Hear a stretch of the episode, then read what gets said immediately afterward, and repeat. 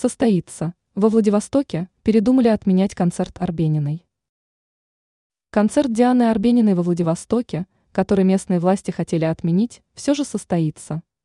Выступление российской исполнительницы во Владивостоке пройдет по согласованию с Минюстом России.